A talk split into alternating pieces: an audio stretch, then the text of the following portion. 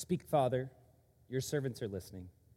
God, help us. We need your help to see the beauty and the calling of marriage for some, as well as the difficulties and the pain that marriage brings.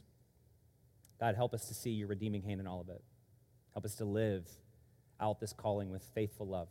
We pray this in Jesus' name. Amen. It is wonderful to be with you in person um, this morning. I am Hannah, and um, if you don't know me, I live in Roanoke, Virginia. I'm married to Nathan. Uh, we've been married this year for 20 years, and we have, thank you, and we have three kids um, from 17 to 12. Um, and I want to say this before we get into uh, the teaching this morning. My husband and I started our ministry together in children's church, in children's work. And I got to say, maybe it's just me, but there is not much more uh, that I find romantic than a young man trying to explain justification to five year olds. So that's my plug. If you're in the first years of your marriage, jump into children's ministry. You will learn a ton about each other and set a life of goodness together. So, we are coming back to our conversation this morning in 1 Corinthians 7. Now, last week, if you were able to view or be with the, um, the conversation last week, we were talking about singleness. And we were talking about how singleness is a vocation, a singularity of focus, being freed from certain cares in this world, um, to be able to focus your attention prophetically on this coming age, on the things of the Lord. Now, we're coming back to the exact same passage um, because what Paul is doing in 1 Corinthians 7 is he's actually speaking of marriage and singleness in tandem, okay? He is comparing and contrasting these two vocations all through this chapter. Now, he's not doing this necessarily to point to one being better than the other. He's just showing how these different vocations play out differently and how different members in the church would be called to different ones. Each one has its own set of gifts, each one has its own set of challenges. And so he wants to help the believers discern or discover God's calling on their life. That is part of what we've been talking about with vocation this whole time, that we are in process of learning what God is providentially putting together for us, the good works that we will walk into. But to do this, when he comes to this chapter, he's very, very practical. He's, he's answering questions that have come up in the church. And so this chapter has a very um, kitchen table feel to it. Like you're just sitting around and you're asking questions to an older member who's lived longer in life and has wisdom. And so a lot of the practical questions that he deals with are things like uh, the role of physical intimacy in marriage how to respond to difficult marriages, particularly if you're married to an unbeliever. Um, how, how marriage is a good thing, but it can also be a pretty difficult thing. And because of the shape of this chapter and because of the shape of Paul's conversation, it is decidedly prosaic. It's very earthy, it's very mundane, and quite frankly, it's unromantic. It is just is nuts and bolts. And so he doesn't talk about things like compatibility. He doesn't talk about finding your five love languages or being soulmates. And pretty much everything he says would make a terrible post on Instagram. Listen to some of the things that he says. In verse 7, remember, Paul's single. I wish all people were as I am. Like, try hashtagging that, right? Here's another one, verse 28. If you do get married, you haven't sinned. Okay, good to know after 20 years of being married. But such people will have trouble in this life, and I'm trying to spare you. Or this one A widow is free to be married to anyone she wants, only in the Lord, but she is happier if she remains as she is, in my opinion. And this is verse 40. So if you came this morning and you knew we were going to talk about marriage and the vocation of marriage, and you came with a whole set of hopes for a, a romantic candlelight steak dinner, uh, 1 Corinthians 7 is more like Tuesday meatloaf at grandma's house. All right? So it's the same composition, it's both beef, but it's arranged a little differently and is going to do something different for us this morning. So let's consider why is Paul being so mundane in this chapter? Because we know in other places he writes very gloriously about marriage. He talks about the beauty of marriage in Ephesians 5. But when we come to 1 Corinthians 7, he, he's, like I said, he's very earthy, very mundane. And he keeps saying this one phrase over and over throughout the text. He keeps talking about something about the Lord. This is not I, this is the Lord, what the Lord is saying. And so he's assuming that the Lord, that Jesus Christ, has given a certain vision of marriage that they need to remember. And for us today, as we come to this passage, we need to remember that too. Because a lot of times our understanding of marriage and our vision of marriage does not align with Jesus' vision of marriage. And so if we're going to come to this passage and understand what Paul is saying, we need to come with that understanding. Where do we find what the Lord says about marriage? Well, we find it in Matthew 19. Listen to what the Lord says about marriage. Haven't you read, he replied, that he who created them in the beginning made them male and female? And he also said, For this reason, a man will leave his father and mother and be joined to his wife, and the two will become one flesh. So they are no longer two, but one flesh. Therefore, what God has joined together, let no one separate. Now, a lot of times we may hear that passage preached in terms of divorce. We don't divorce because God has put something together. But there's actually a deeper logic here that goes beyond just questions of divorce, that actually goes to what is a marriage. And surprisingly, or maybe not so surprisingly, the way that both the Lord thinks about marriage and Paul is talking about marriage aligns very closely with our working definition of vocation. That marriage is not just a, call, a, relationship that we pick, it's something we're called into. Remember how we have defined vocation.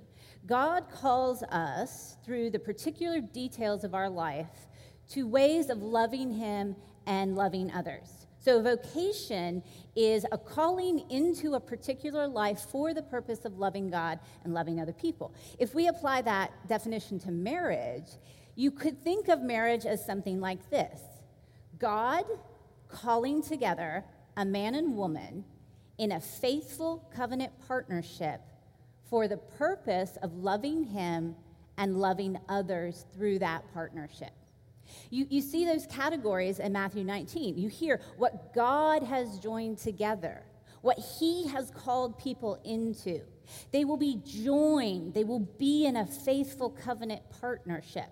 And there's a reason for this. So, as we begin to think this way this morning, if we process this, there are three things that we really need to grasp about what the vocation of marriage is. First, God calls us into it.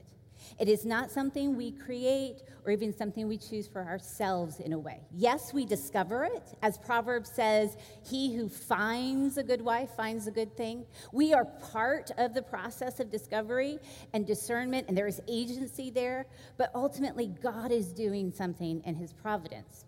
Now, I, I, don't know how many of you had a chance to uh, read through Turning of Days, but those of you who did know that one of my first essays in the spring section was basically an essay about God's providence bringing me and my husband together through a shared love of tree frogs. Now, if you haven't read it, I'll just give that to you and you can go read it.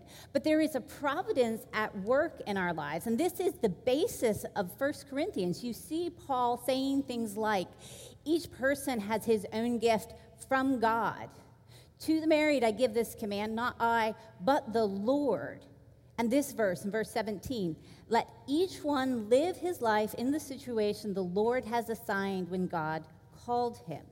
So there is this understanding that God is superseding providentially, even in our coming together in partnerships. And it's precisely because God is putting something together that we must build into it. God is at work doing something, and our response to that work is to faithfully build into it, into the partnership. And that's why when Paul comes to application within 1 Corinthians 7, he's calling the believers, whatever you can do, build into this partnership. Don't leave it if it depends on you. Don't try to get out of it. Don't neglect it. Build into it. You see this in uh, verses 10 through 16 and questions about divorce. You see it in the beginning of the chapter where he talks about physical intimacy. And the logic underneath is God is doing something in your marriage, so build into it insofar as it's possible on you. Be a faithful spouse. And, and that's striking when you remember that Jesus' vision of marriage in Matthew 19 was given directly because people weren't building into their marriages that they were trying to leave them at any, in any way they could. And, and, Jesus comes along, no, God has joined together. God is doing something. There's something beautiful and good you are called to as a couple, so build into that. What is God doing then? What is he doing through marriage? He's doing the same thing he's done in all of the other vocations that we've talked to. Marriage is a different shape than singleness, but it has the same goal. And that goal is that you would be able to love him and love others better because of this partnership. That in some way, your ability to live out the gospel would be made more effective because you are in union and partnership with this other person.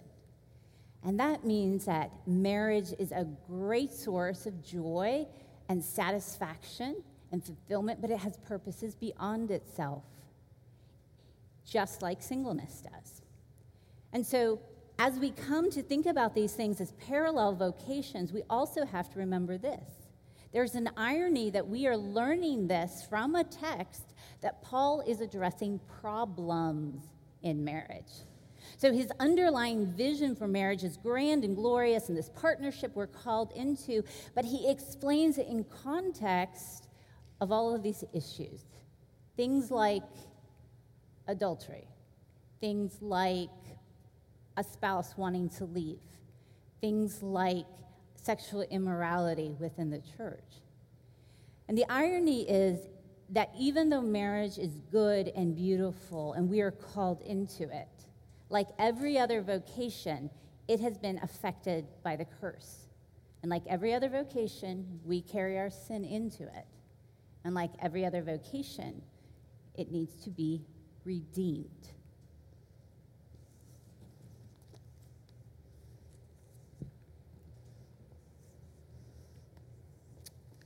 So, one of the things that I love about Paul in all of his writings, but especially here in 1 Corinthians 7, is that he's such a realist, right? Like he can write about these glorious truths, but he can be so honest and so realistic about the pain and the struggles. He builds off of Jesus' teaching that marriage is good, it's, it's a God thing, so it's a good thing. But he also doesn't shy away from acknowledging how painful it can be, how difficult it can be to live out this vocation in the shadows of the curse of sin while we're waiting for the kingdom of God to be fully realized. Jesus has come into the world, he's lived a perfect life, he's died, he's risen from the dead, and yet we're still in this tension of the already and the not yet. And so while we wait, Paul says, there are pressures on the vocation of marriage that make it hard to have a healthy marriage, to make it hard to live out our calling without distraction and anxiety and, and brokenness. He talks here in this passage throughout 1 Corinthians 7 about internal pressures and he talks about kind of external or social pressures that they were facing and that we are still facing now. He mentions some internal pressures, right? Like there's going to be a tendency for us to struggle with sinful, selfish desires in the context of marriage. Just like in singleness, you're tempted to indulge your singleness, you are tempted in marriage to also indulge your sinfulness. He talks about the pressure uh, to, uh, to become an ascetic, right? Like verse 1 this idea that um, if you're a Christian, you can kind of over spiritualize uh, your marriage, over spiritualize your body, and you can want to kind of get away from uh, your marital commitments, your body embodied commitments, and just give yourself to God and, and really focus on Bible study and prayer and worship and serving the Lord while neglecting your spouse. And Paul says, don't, don't do that. It, it still matters what you do with your body. He, he talks about the temptations, the pressure to sexual sin he uses this word porneia, right, which is a word that we're all familiar with now, but it really, in that time, just was kind of a junk drawer word uh, that meant any kind of seeking of sexual satisfaction outside of a marriage partnership between a man and a woman. He said, You're going to be tempted to use your bodies uh, in ways that don't honor the Lord. You're going to be tempted to weaponize your body um, through, uh, he talks about withdrawal, through coercion, through manipulation to try to use your body in a battle against your spouse. Rather than seeking to please your spouse, you use it to indulge your own flesh. Paul says in verse 33 um, it, when you're married, you're going to be tempted to be pre- become preoccupied with pleasing your spouse. For some of us, there's going to be this temptation to be overly concerned about uh, meeting the other person's needs in ways that can become kind of compulsive and unhealthy. Verse 10, he mentions the pressure to just despair when, when marriage gets hard, right? And you get past the honeymoon phase, to just despair, to leave your marriage when it's not fulfilling enough. And then in verse 5, Paul says all of this is kind of animated by spiritual warfare, right? Like all of this metastasizes under demonic influence. Satan is at work trying to tempt us, trying to use these differences to divide us. And so there's all of these internal pressures that we face in our marriages every day. But there's also external pressures on us, right? Like we live in a world where there are social arrangements. We've talked about this through all the vocations. There are social arrangements and expectations placed on us that are outside of our control that make marriage difficult. Paul talks in this passage about this worldly uh, form that's passing away. That word is schema, or like a blueprint, like these institutions, like marriage. In a Jewish and Greco Roman subculture, he says it's, it's passing away, but we have to live within these institutions with their practices and their norms and their expectations that are foisted upon us as we try to live out our marital calling. Paul is writing to men and women who were considering leaving their marriages because the cultural practices of marriage were putting, partly, putting pressure on them to conform to a certain way of doing marriage. You had people that were becoming Christians. Lots of women in this time were becoming followers of Jesus, and they found themselves in a marriage now with a pagan Roman male leading their house. Or you had two Christians who became believers together, and they were trying to unlearn these habits and practices of their Greco Roman upbringing and trying to learn the way of Jesus. How do we live this out? And so the challenges were, were many to, to try to be married in this time, right? Traditional and the ancient cultures like the Greco-Roman culture, like Judaism, they, they really, they idolized marriage. Marriage was not what we think of it now. Back then it was a tool for social status. It was, a, it was really about stability, about the status quo. It was about achievement, right? Like marriage was one of those things that allowed you to advance your social status in an honor and shame culture. It was a business proposition, right? It was all about the enhancing of your property and your status. And it was one of the ways, primary ways, that you climbed the social ladder, that you secured heirs for yourself so you could pass on your wealth to the next generation. It's one of the ways that you preserved the social order so that a good household was reflective of a good society. And, and there were just power dynamics, right? There was an asymmetrical power dynamic in a patriarchal society, right? Where husbands had a lot of power. They had almost ultimate authority in their households. And many of the marriages would have been arranged, right? So you would have had maybe a 35 or 45 year old male marrying a teenager or a young woman, right? And it would have been arranged. There would have been no choice. The home was a business to advance status. Women's bodies were legal possessions of their husbands. Divorce occurred in most cases when a husband declared the simple formula take your things and leave. Now, in Greco Roman culture, unlike Judaism, women could also initiate divorce, but it was very difficult. And then, of course, there was rampant sexual morality by men who were expected to pursue pleasure outside of their marriage. Marriage was not a place for pleasure that was expected to happen outside. There was a double standard for men and women in terms of sexual mores. So that was all kind of happening then. And you can imagine why a woman who's a Christian now, married to an, a, a pagan, would have problems remaining in that marriage. There was pressure. We don't face the same kind of pressure now, but we have our own pressure. We live in a contemporary society that doesn't look at marriage so much about like social status and stability, although that's part of it. Um, we live in a time where marriage is seen more in terms of self fulfillment, right? Self fulfillment and what some have called apocalyptic romance. We treat our marriage as uh, Hannah said last week with our singleness, as an existential proposition, not an economic proposition, right? In the words of the famous Theologian Jerry Maguire, you complete me. That's how we approach marriage. I'm looking for somebody to fulfill my deep longings and desires. And you can look no further than Instagram, right, to feel that pressure. Your marriage has to be awesome, it has to be beautiful. You have to be taking all these amazing trips, and you look around and you see other people and their kids have these airbrushed photos, and everything seems to be going really awesome for them. And you look at your dull, ordinary marriage with your spouse whose breath smells in the morning when you wake up, and you're like, is this all that it is? Because it doesn't seem to be what everybody else is living on Instagram. And this is so difficult for us. We as Christians, this is the air that we breathe as we try to live out our vocation. It can be destructive to get so hyper focused on choosing the right person, choosing somebody who's compatible with me, and seeing this as an identity marker. And so, under the curse, marriage becomes an idol. It can become an idol, it can become a God that enslaves us. But Paul, I think, here is inviting us to another way of approaching the vocation of marriage, not as uh, preserving a sort of economic and social order, and not as a, a pursuit of self fulfillment or apocalyptic romance.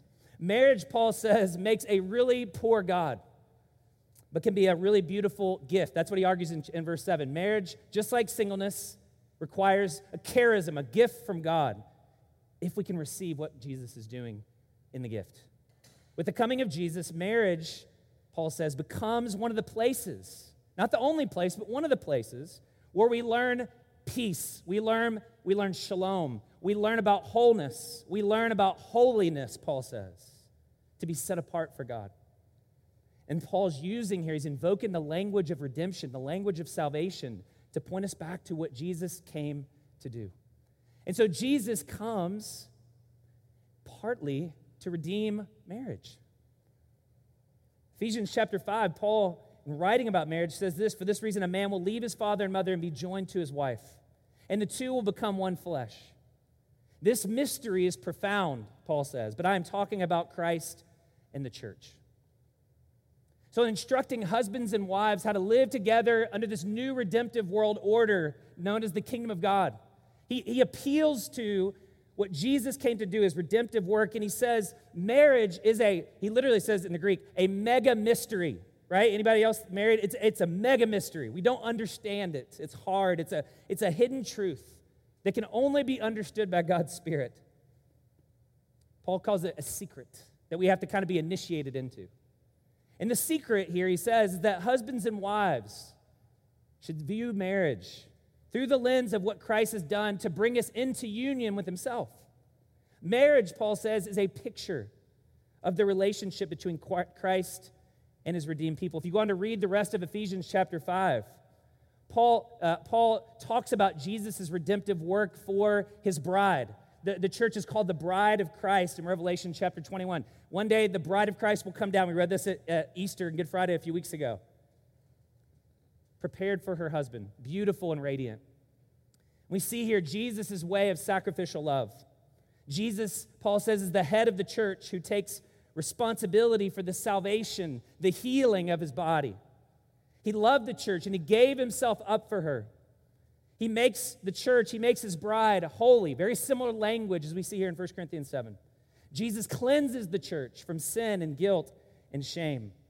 Jesus provides and cares for his church. And one day he will present his bride beautiful and radiant and spotless and completely whole and happy and holy. This is the vision for Jesus' sacrificial love that brings us, both individually and as a church, into a deep union and communion with God. And this becomes then the pattern and the power for how we live out our vocation of marriage right now. That's what Jesus is doing. That's what Paul is trying to say. If you want to know how to live out your vocation of marriage, look at what Jesus has done for his bride. Through marriage, we see the beauty, we see the depths of Jesus' sacrificial love for us as his people. And we are driven deeper into reliance upon him to transform us, to make us like him. And as we experience this union, we can then become capable of giving and receiving that kind of love with one another in our marriages. That is the basis upon which we have a, a hopefulness for the vocation of marriage.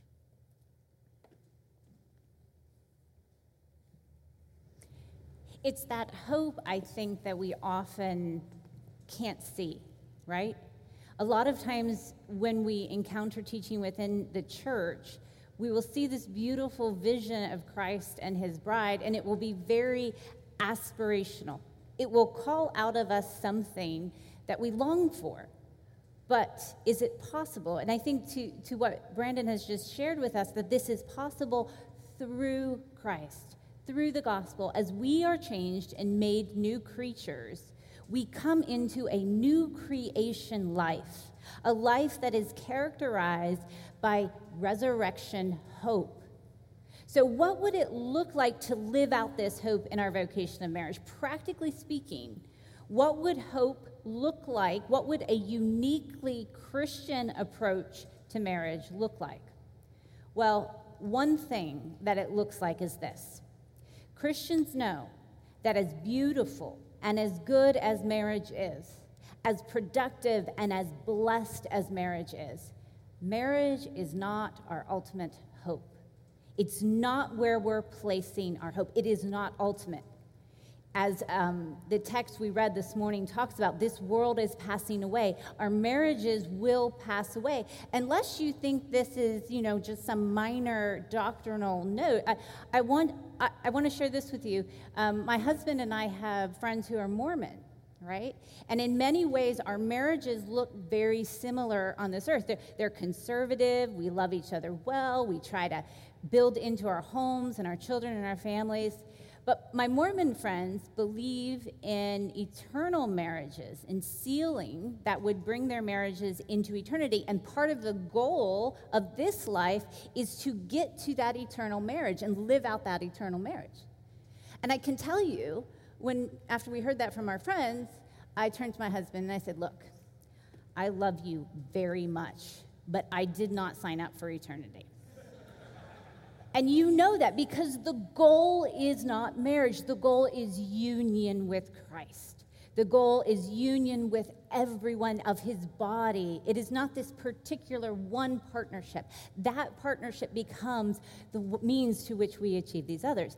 And so marriage becomes a means to an end, not the end itself. How is this good and hopeful? Well, it's like there's two points. One, it allows you to enter back into your marriage with realistic expectations. Even the best marriage, even the most Instagrammable marriage, is passing away. It will not exist in eternity. But here's something even better that I just, I, I fall back on this all the time. A marriage doesn't have to be the source of my existential fulfillment, which means it can be good to achieve God's perfect purposes. It doesn't have to be perfect to achieve God's purposes. And we can be in process. My husband and I can be still be in process 20 years later learning these ways to be with each other and it can be good and still fulfilling God's purposes. And so it frees you from this pressure, as Brandon mentioned, to, to have these perfect marriages. Marriage is not ultimate, it is a calling you are called into that God is using to bring about your good in His glory. But a second thing, when we recognize that marriage is not our ultimate hope, is when we're in a situation, when we're in a marriage that the wheels come off of and it's outside of our control. And we have done everything we can do to be faithful, building into that partnership.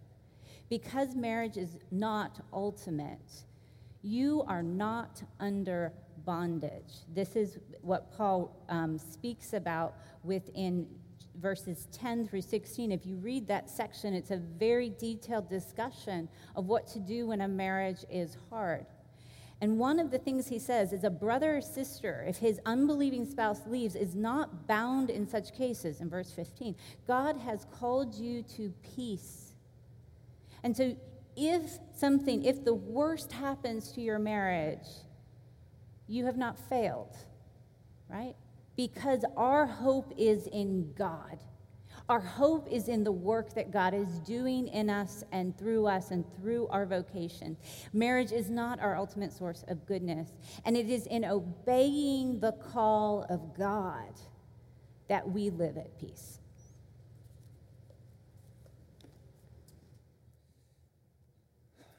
All right. Some of you are now disappointed. Hannah just laid out a bummer. Your marriage is not ultimate.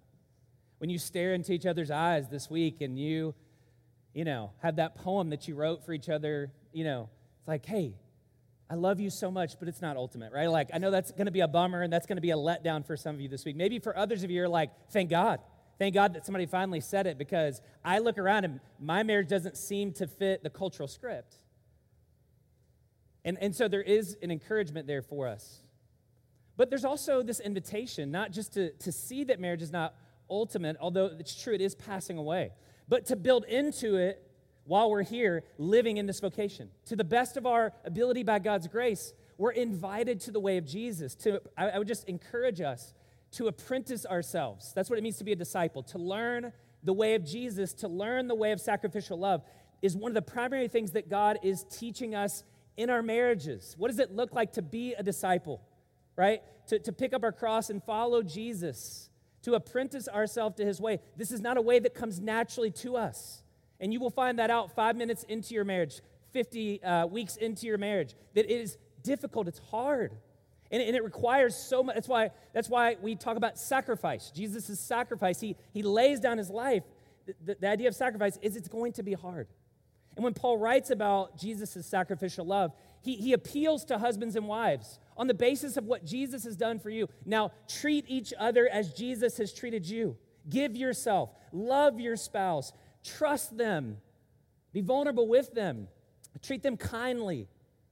And, and this would have been so radically subversive as it is now. In Paul's day, this was so radical, right? Because this is not a sentimental love, this is not Hallmark kind of love. This is concrete, nitty gritty, action oriented love, giving ourselves for each other day in and day out in the ordinary stuff of life. I mean, in a patriarchal society, this would have been so bizarre, it would have been dangerous, right? Because Paul says here in the opening verses of chapter 7 that not only does a, a woman's body, body belong to her husband in marriage, which everybody in Corinthian culture would have known that and said, yes, a woman belongs to her husband in every way, even legally then. But what nobody would have expected Paul to say is the husband's body also belongs to his wife. That is so subversive. That sexual immorality was expected for men and not for women. There was this double standard, and Paul says, No, you be faithful to your wife. Because sexual morality, because porn is so prominent, you give yourself exclusively to your wife. Paul says, Husbands, your body is to be used to love and serve your wife. Wives, your bodies are to be used to love and serve your husband. You owe each other mutually pleasure and love and intimacy and care and sacrificial service. And just as that was subversive then, it is subversive now in our cultural moment of self fulfillment, right?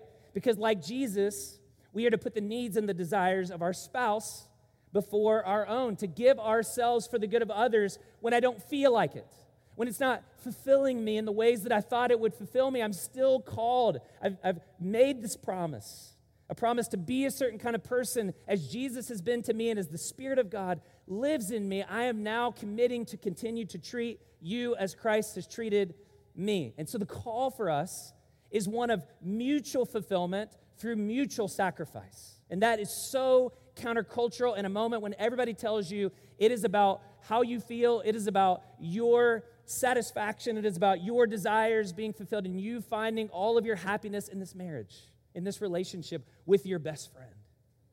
And I'm not saying that you can't become best friends, okay? Like if you're 25 or 30, I know you may feel that way, and some of this stuff is just gonna have to be filed away for later, right? Like as you get older, you're not always gonna feel the feelings that you feel right now. But we can still give ourselves for one another and find mutual fulfillment through mutual sacrifice. And so, what Paul, I think, is saying to us here in this passage is when we live in this way of sacrificial love, it can reframe how we show up in our relationships, in our marriages.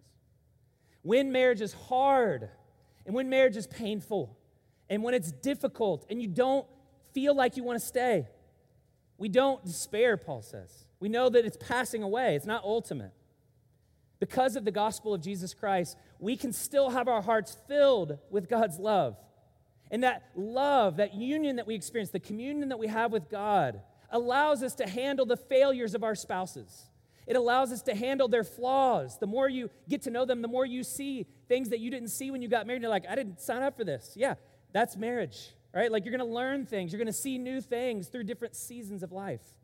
And you can handle those things because the love of God lives in you, because you know your own flaws and you know how God responds to you and your failures. So sometimes when marriage is hard, we stay, Paul says. We stay and we love and we keep forgiving and we keep pursuing reconciliation, even when it seems hopeless. Sometimes it means that we speak the truth in love and we prophetically challenge and we look at each other in the face and we say, This is not the way of Jesus. We should live a different way. And we differentiate ourselves, even within our marriages, when one spouse is not responding in the love of Christ. We stay in and we hang on. We recognize that the power of the Spirit lives in us. And Paul says, You have the potential to sanctify your marriage. Now, I don't know exactly what that means, and there's thousands of different opinions, and I don't want to get into all that this morning, but here's what I think Paul is saying is through your faithfulness, through the faithfulness of Christ in you, marriage becomes an opportunity for God to use you as an ambassador to make this holy, to make this whole. And so he says, You never know what can happen. Hang in there. Sometimes we're called to stay. And if you choose to stay in that difficult marriage, Paul says you're going to have to still live as one who doesn't ultimately see this as ultimate, right? You're going to have to differentiate yourself. You're going to have to take care of yourself. You're going to have to remember that marriage is not your only calling. And there's some encouragement in there, like we said to singles last week. It's, it's passing away. So it's okay to, to remember that it's not ultimate. And that may be one of the things that actually gets you through when marriage is hard. You have other callings to be a wife, to be a mother, to be a father, to be a neighbor, to be part of a church. So marriage is not the only thing that gives your life meaning and purpose. So sometimes we stay, and Paul says sometimes we go. That's the thing we don't often like to talk about in the church. Paul says, if you leave, like sometimes it's so hard that for the sake of shalom, for the sake of your Christianity, for the sake of your peace with God and with other people, you leave. And there's a time to leave, there's a time sometimes to divorce. Paul, Jesus says that sometimes our hearts get so hard that things shatter and break. God in the Old Testament actually gives us a picture in Jeremiah 3 8 of a time when he divorced Israel. And so I don't say that lightly, but I say sometimes we stay as an act of love, and sometimes Paul says we go. But we need community to be walking with us through that as we discern God's call in our life. It's not the first option, it's not the second option, it's not the third option, it is the last option, but sometimes it is the only option. So when it's bad, Paul says you're free. When it's good, Paul says you can be grateful without idolizing it. In the best times, you can say, Thank you, God, for this good enough marriage. Thank you, God, for this okay marriage. Thank you, God, that I have this partner. And Paul's call throughout this passage just give yourselves to each other in sacrificial love. Give yourself wholly to each other, physically, right? Which is the whole thing about sexual intimacy. Give yourself physically and wholly to one another. Give yourself emotionally, financially, legally. Don't give yourself in one way, but not in another. Marriage is a holistic, self giving proposition, Paul says. And so we pursue trust together, we pursue camaraderie, we team together. We protect one another. We protect the community, Paul says in our marriages. Sexual morality is a danger not just to us, but to our entire body. And so we protect one another. We team together. We help each other through healing our wounds and moving towards the salvation that God has for us. We pursue friendship. We take care of each other's needs. We love each other. And it's that that recognition that allows us to see something in what Christ is doing in our total redemption. And so as we come, as we do every week, to communion, we're just reminded through marriage that God is at work. God is about our union with Him, and that marriage is one picture of that.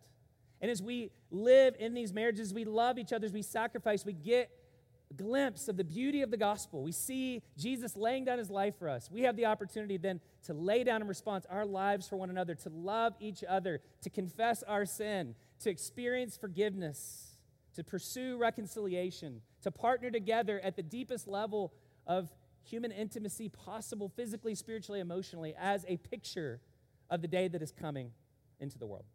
And that's what we celebrate each week in communion. It's this reminder that we have been called into these vocations, marriage and singleness, as pointers to the greater reality of Christ. And so we come again to receive his love. We come again to receive his encouragement, his partnership, his spirit in us, empowering us to live out our vocations in the midst of both the beauty and the brokenness. And so I want to invite you, if you're a follower of Jesus here, we're going to pass out the elements here in just a second. I want to invite you, if you are sitting with your spouse, to just maybe grab their hand this morning and let's recommit ourselves to this vision that God has for us. And I realize in saying that there are some where there's no hands to grab. And this is a time for lament. This is a time for prayer and spiritual warfare. This is a time to continue to believe that God is using your spirit infused presence to bring about his redemptive purposes as your spouse is maybe not here. If they are here, I want to encourage you just to grab their hand and recommit yourself to this vocation.